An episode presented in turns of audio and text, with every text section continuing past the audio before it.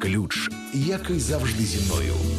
Програма про переселенців, про ті емоції місця, де залишились їх серця.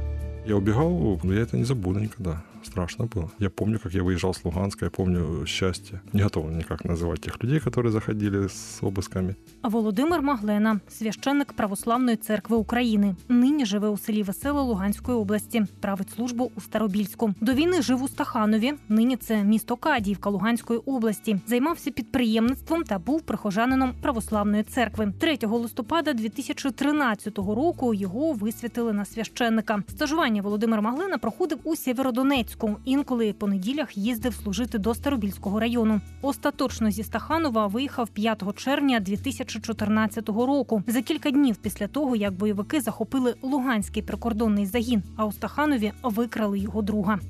Ключ, який завжди зі мною. За ним пришли ребята с георгиевскими ленточками. И он исчез. Как мне рассказывали, вывели с мешком на голове его, погрузили в машину, багажник и все. Ну, был обыкновенным токарем э, на, вагонострои- на вагоностроительном заводе. Просто он был сильно активно вел себя в соцсетях. Это вот произошло 14, 4 числа, наверное, я 5 уже уехал. Мне нужно было срочно уехать, потому что я уже видел, что творится. Да, а семью уже вывозили. Семья потом вывез через неделю. Я убегал, как бы, наверное, получается, ну, кричу, ну, я это не забуду никогда.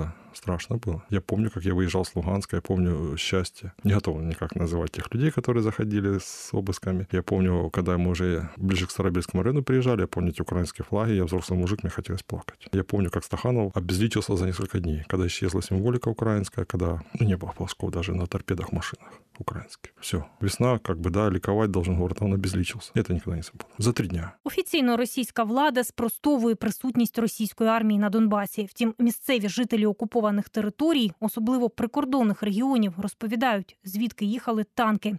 Анонімно росіяни, учасники боїв на Донбасі, розповідають журналістам, як вони опинилися на Донбасі, хто їх вербував та що пропонували у винагороду. Бачили озброєних іноземців і жителі Стаханова. Зокрема, для Володимира Маглини це стало ще одним аргументом, щоб виїхати з міста. Когда появились чеченцы, да. Э, Мои уже видели, когда выезжали, мои уже видели. И когда появились блокпосты вокруг Стаханова с оружием, с автоматами, пулеметы, украинские, э, российские флаги, ну, все уже о чем говорить. Угроз не было. Ну, меня уважали как-то люди, как бы угроз не было, ну, то, ну, оно же видно было, что придут чужие люди, как бы, да, ну, уже ж были чужие люди с акцентом не украинским, да, а те ж уже м, меня ж не знают, и испытывать судьбу не стоит.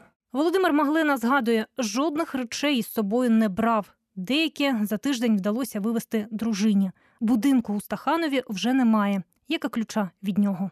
Ну, из Стаханова на Луганск. Еще автобусы ходили. Да, на Донецк уже ничего не ходило, потому что там был Славянск, эти боевые действия. А, и через час я выехал. Счастье, да, выехал. Ничего не собирал. Мои уже вывозили все. Мои уже вывозили все. Их вывезли на микроавтобусе.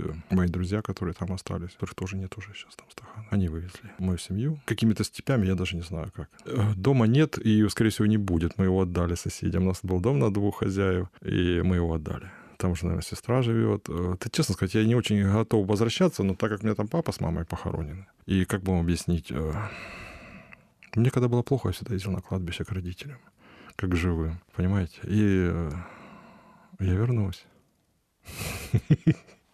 Вот, а ключей нет, ну а зачем мне нужен? Я понимаю, символы все-таки немаловажные, и как я вот крестик ношу, это то же самое, это нормально. Разве это плохо?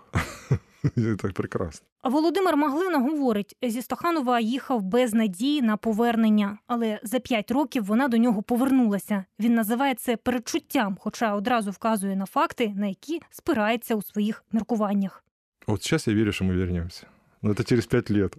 А тогда я уже все, я не верил в это. Я сегодня разговаривал с профессором богословия, да, вот она же из Германии, говорит, извините, через 40, ну вот мы пытались объяснить, ну как у вас же ж была Берлинская стена, да, она же рухнулась.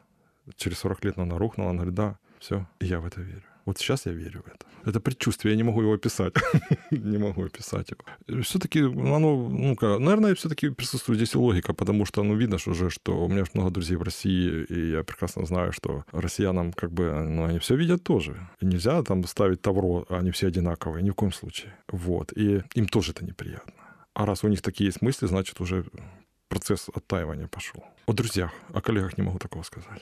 Наостанок питаю, чи готовий священник Володимир Маглена їхати до Стаханова та справляти там службу, говорити з тими, з ким мав або має розбіжності у сприйнятті подій в Україні. Я просто буду их слушать. Наливать чай, и будем садиться пить чай, я буду их просто слушать. Меня научили так. Это, это хорват, который он меня так научил. Нужно просто слушать. Я вообще-то мой принцип. Это мой... Конечно. Да, да, это мой принцип. Я готов ехать. Ключ, який завжди зі мною.